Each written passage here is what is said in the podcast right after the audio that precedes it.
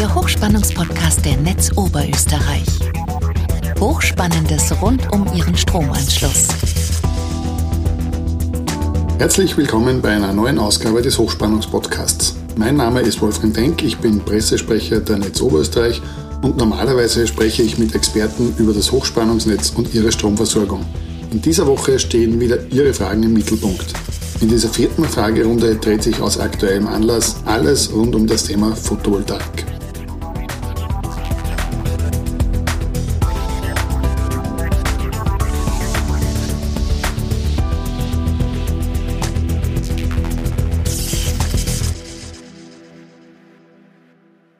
Die erste Frage kommt von Michael Deisinger. Er hat eine Frage zur Gesamtsituation im Bereich der Photovoltaik. Ein Elektriker nimmt derzeit keine neuen Aufträge an, weil er sagt, dass er mit der Arbeit nicht nachkommt. Wie schaut die Situation tatsächlich aus und haben Sie als Netzbetreiber Zahlen dazu? Ja, natürlich, diese Zahlen liegen vor, die haben wir. Im Kalenderjahr 2020 wurden rund 6000 Anträge auf Erweiterung des Netzzugangs, so ist der korrekte Ausdruck für diesen umgangssprachlich genannten BV-Antrag, wurden rund 6000 solcher Anträge gestellt. Im Kalenderjahr 2021 waren es rund 9000 Anträge.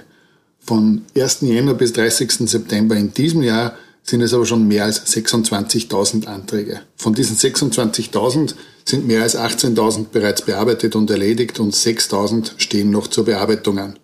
Die Kolleginnen und Kollegen haben in neun Monaten also mehr Anträge bearbeitet als in den 24 Monaten zuvor. Direkt an diese erste Frage schließt sich auch eine immer wieder gestellte Frage von Susi69 an. Warum dauert die Prüfung so lange? Ja, lassen Sie mich kurz den Ablauf erklären, dann kann man das gesamte Prozedere vielleicht besser verstehen.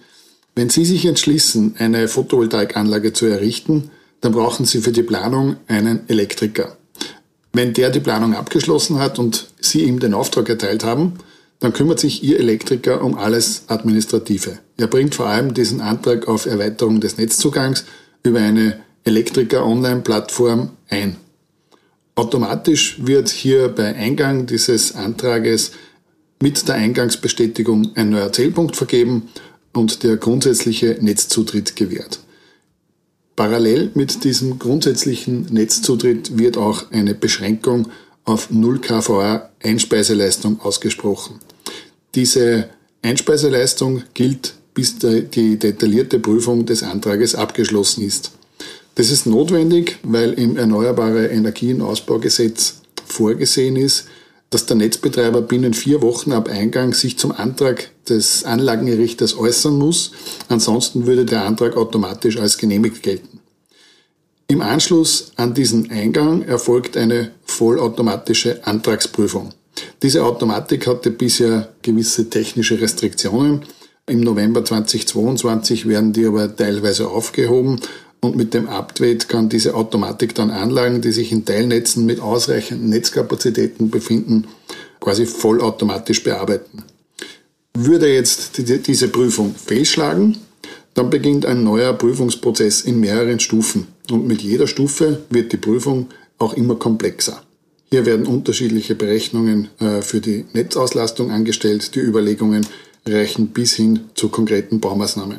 Und das alles geschieht mit dem Ziel, dass wir so viele Anlagen wie möglich an das öffentliche Stromnetz anschließen können. Grundsätzlich ist es so, dass diesen einzelnen Bearbeitungsstufen Mitarbeitende zugeteilt sind. Für die weniger komplexen Anlagenprüfungen kommen hier jüngere, noch nicht so erfahrene Mitarbeitende zum Einsatz.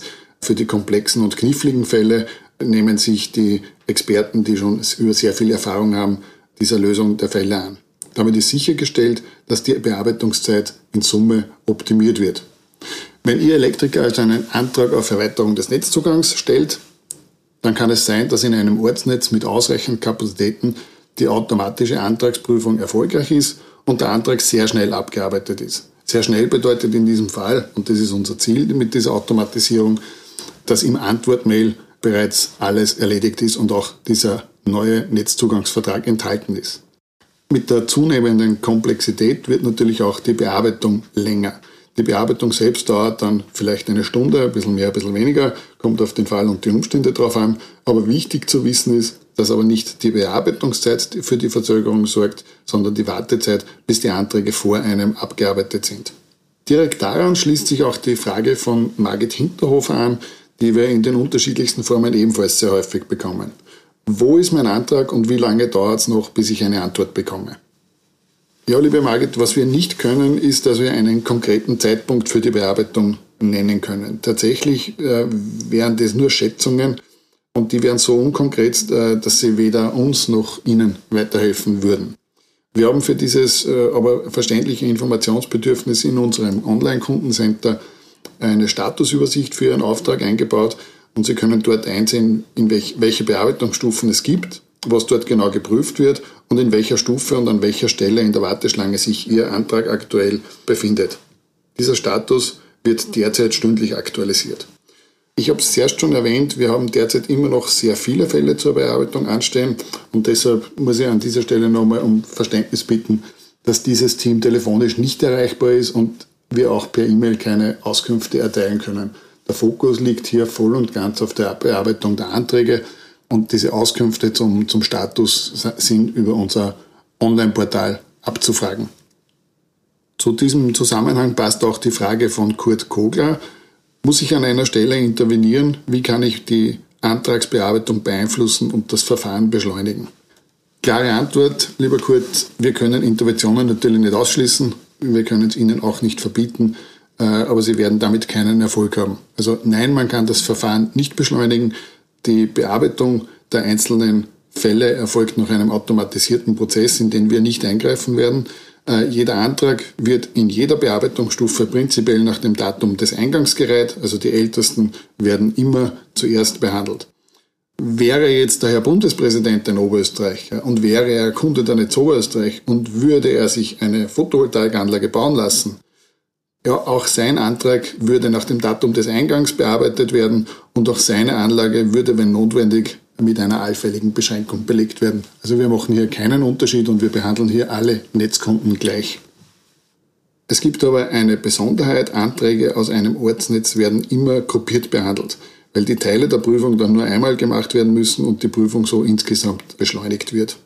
Diese Gruppierung hat aber für Sie als Antragsteller in der Regel keinen Nachteil, nachdem es ja nicht nur einen Mitarbeitenden bei uns gibt, der sich um diese Prüfung kümmert, und auch werden sie in der Verfügbarkeit von Netzkapazitäten nicht benachteiligt, weil ihr Antrag gleichzeitig mit einem anderen in diesem Netzteil äh, bearbeitet wird.